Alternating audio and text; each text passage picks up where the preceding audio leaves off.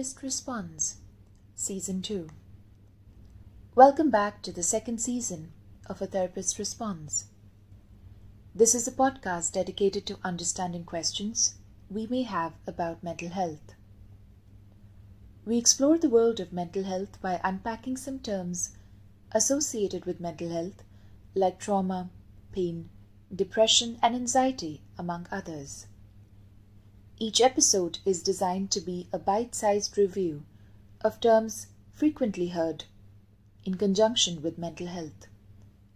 The episodes try and help us get a sense of what these commonly thrown about words could mean, while opening up a dialogue about mental health in the world we live in. Stay tuned to find out where our journey begins.